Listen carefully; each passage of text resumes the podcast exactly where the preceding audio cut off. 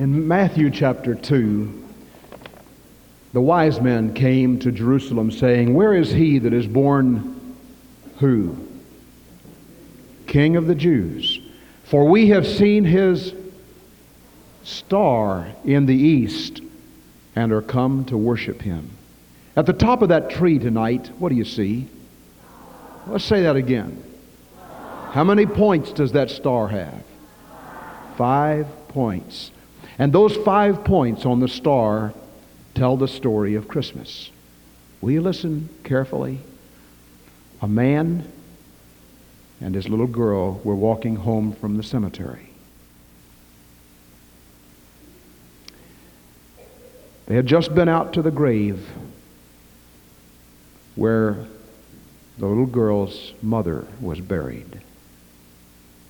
And they were heartbroken and hurt and discouraged.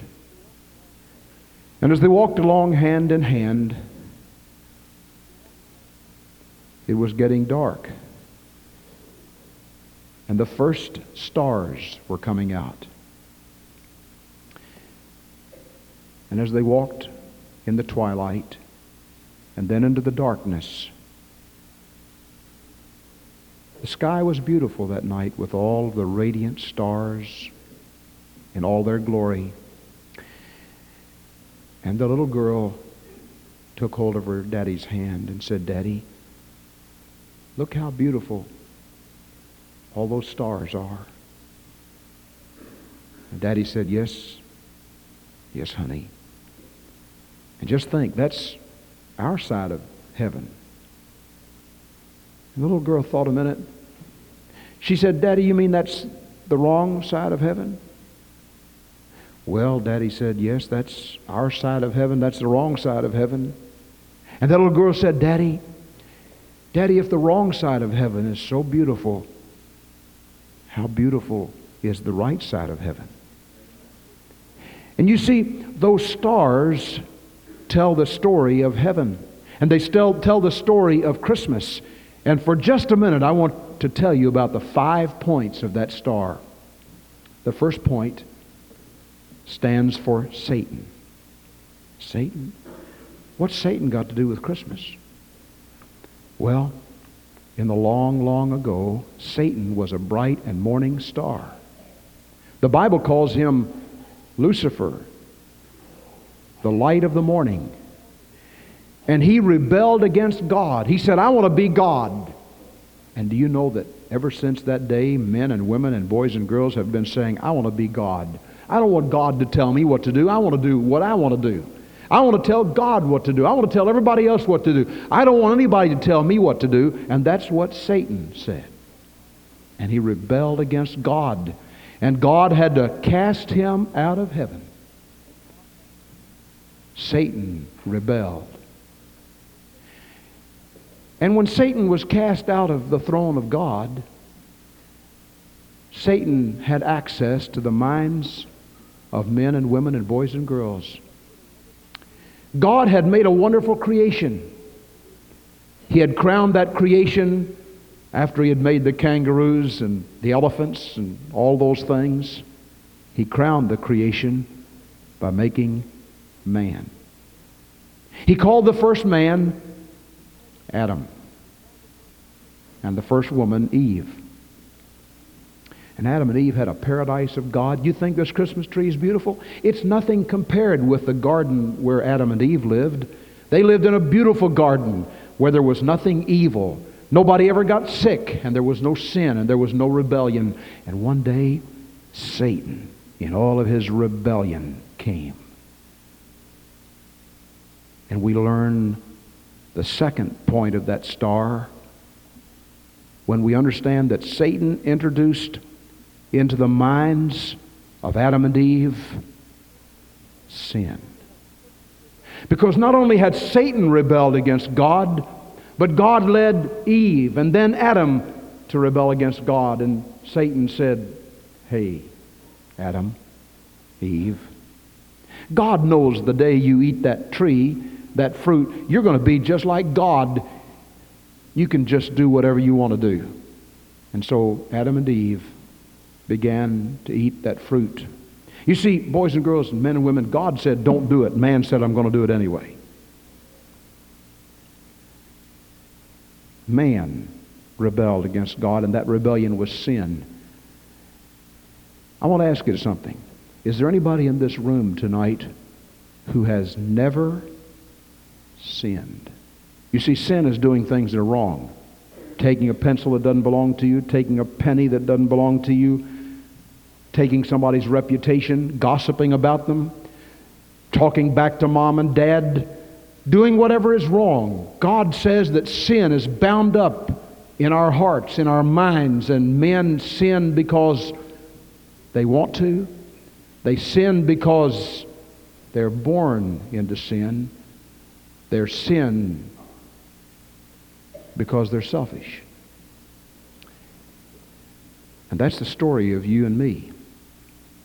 Is there anybody here tonight who can say, I have never sinned, not one single time in my life? Nobody. There's a little boy over there that says, I've never sinned. Maybe he doesn't understand what sin is. You see, sin is doing things that are wrong. How many of us would have to say, Yes, I have sinned? Lift your hand. See? Moms and dads and aunts and uncles and grandmas and grandpas and boys and girls, every one of us, see? We've all sinned. All right, put your hands down. That's the second point of that star. The third point, God had a plan. God had a plan where the rebellion of Satan and the rebellion of sin in man's heart could be overcome by his Son. His Son is the third point of that star, the Savior.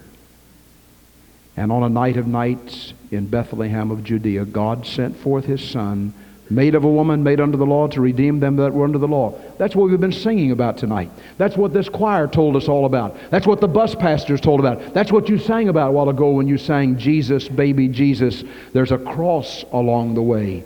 Born to die for sinners, born for crucifixion day. Jesus came to die for you and me. Several years ago, I went down to Eddyville Penitentiary. I walked down through death row.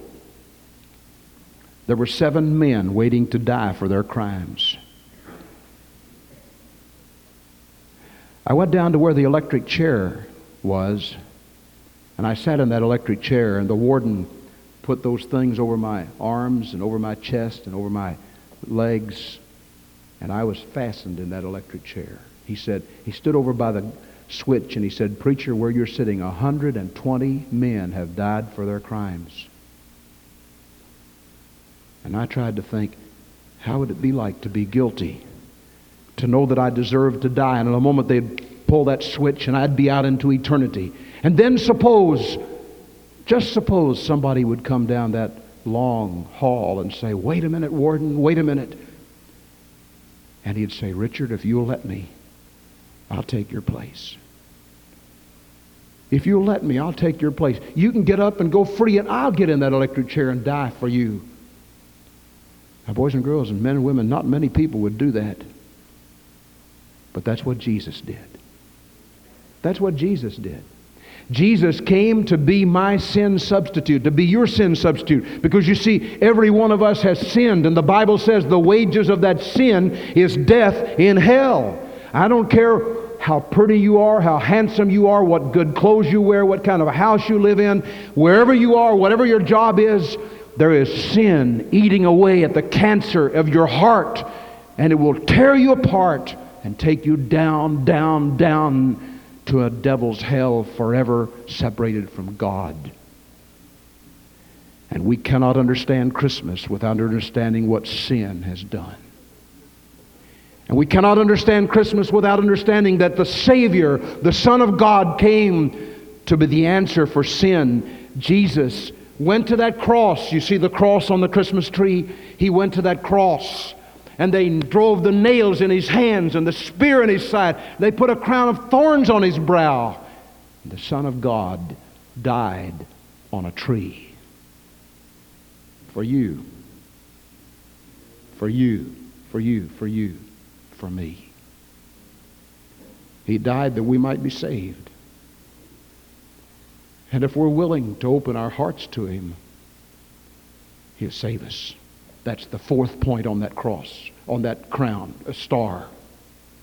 The fourth point is salvation. We've seen about Satan.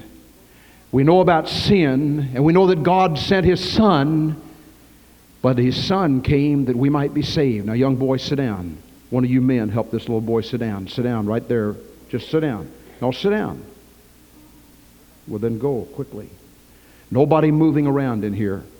Moms and dads, wait, wait at the doors, please. Nobody move. Just freeze where you are. Don't anybody else move.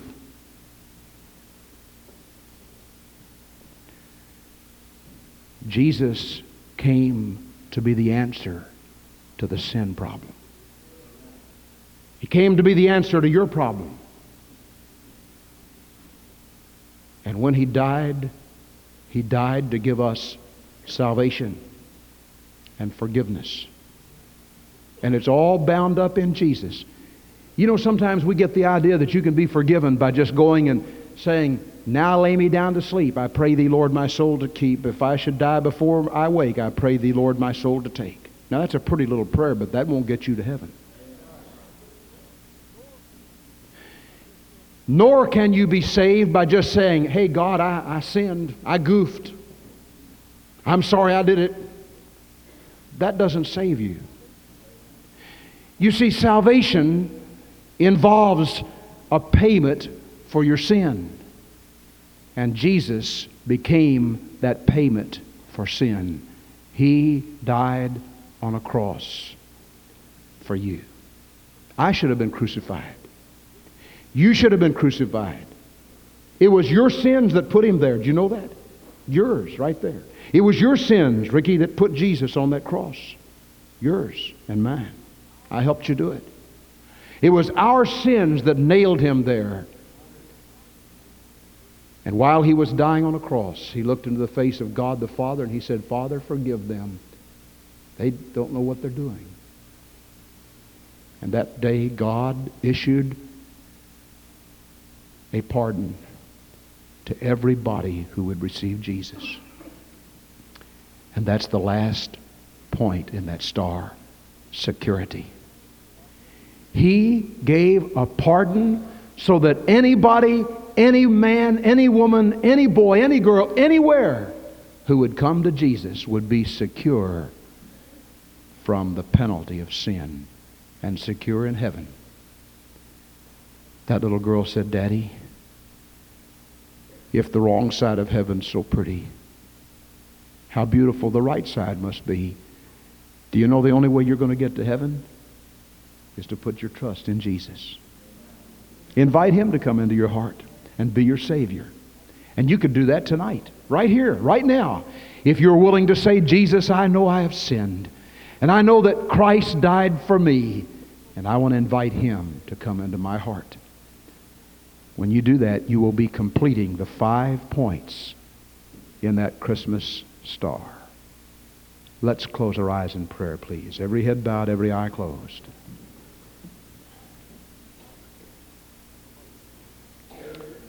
Now, nobody looking around. Just close your eyes right there, everybody. There's some of you in this room who, if you died tonight, you'd be lost. You'd spend eternity separated from God. And God doesn't want you to be lost, He wants you to be saved. And if you're willing, He'll save you right now.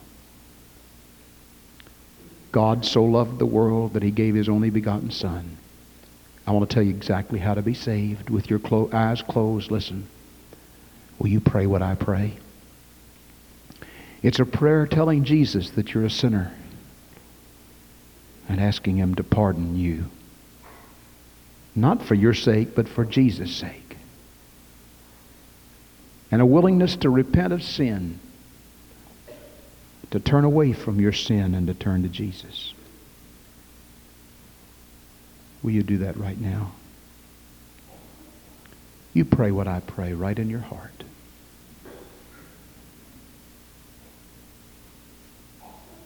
Dear Jesus,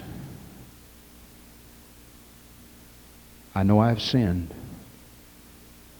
I'm sorry for my sins. I call on Jesus right now to forgive me and save me.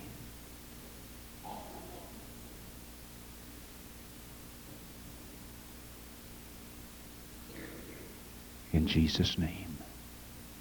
Now remain with your head bowed and eyes closed. I wonder how many in this room tonight could say, Pastor, I prayed that prayer just now. And I'm asking Jesus to come into my heart and be my Savior. I want Jesus as my Lord. Would you lift your hand? If you just now ask Jesus to come into your heart and be your Savior. All right. Thank you. Hands down. Is there somebody else anywhere? I just now asked Jesus to come into my heart and be my Savior. Did you pray that? All right. God bless you. While all of our heads are bowed and eyes are closed, if you ask Jesus just now to come into your heart, I want to ask you to do a hard thing. I'd like to ask you to just get up from where you are and come and stand by me. If you meant business with Jesus, you said, Jesus, I want you to come into my heart and be my Savior. If you really meant it, just get up and come and stand by me right now. Is there somebody? God bless you. And just stand here with your head bowed and eyes closed. If you've just now asked Jesus to come into your heart, just stand here with your head bowed and eyes closed. Now, I mean, you've never done this before. But you're right now asking Jesus to be your Savior. You want him to forgive your sins and you want him to come into your heart and be your Lord. Would you just get up and come and stand by me? Is there another?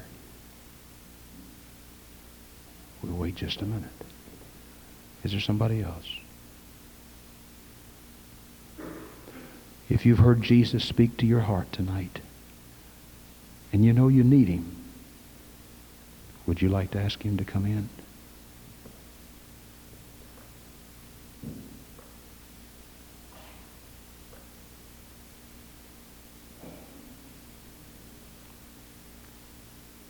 God bless you.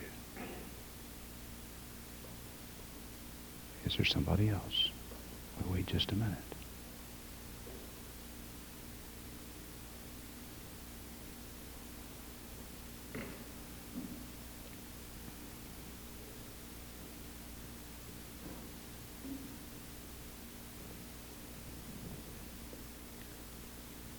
Is there another?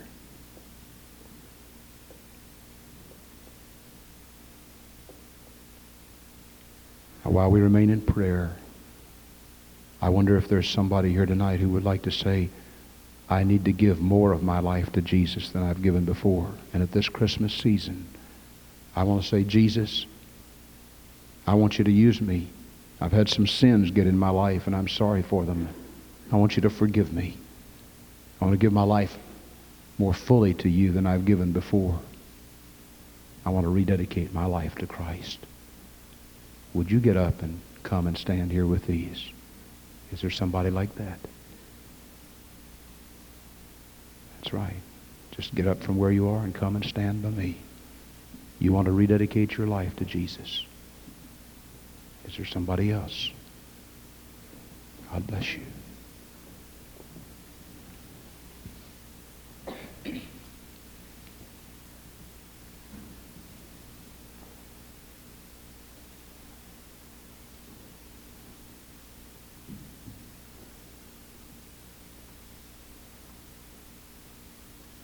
Is there another?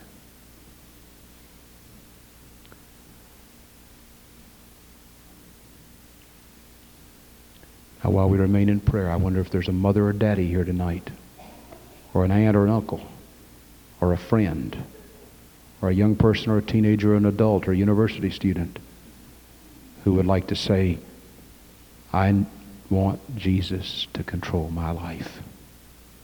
I want to have the kind of godly Christian home that my boys and girls can grow up in serving the Lord. I want Jesus to control my life and my heart and my home. I want to give him more of me. Would you just get up and come and stand here? We're going to have a prayer in a moment, a prayer of commitment.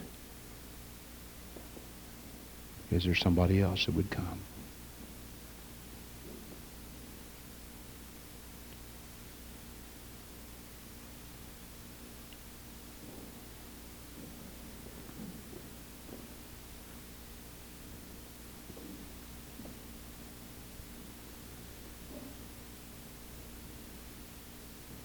Feel like surely there's an adult here tonight who has heard God speak to your heart.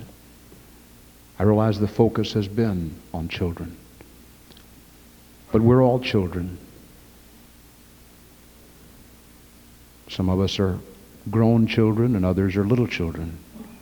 But if God spoke to you tonight, will you let him have his way? Some man, some woman.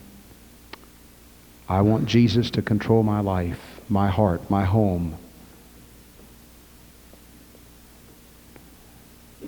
I want God to control Satan in my life. I want God to control sin in my life. I want the Son of God to be king of my life. I want the salvation of the Lord to be obvious through my life. And I want to thank Him for the security that is in Jesus. Is there somebody else that would come?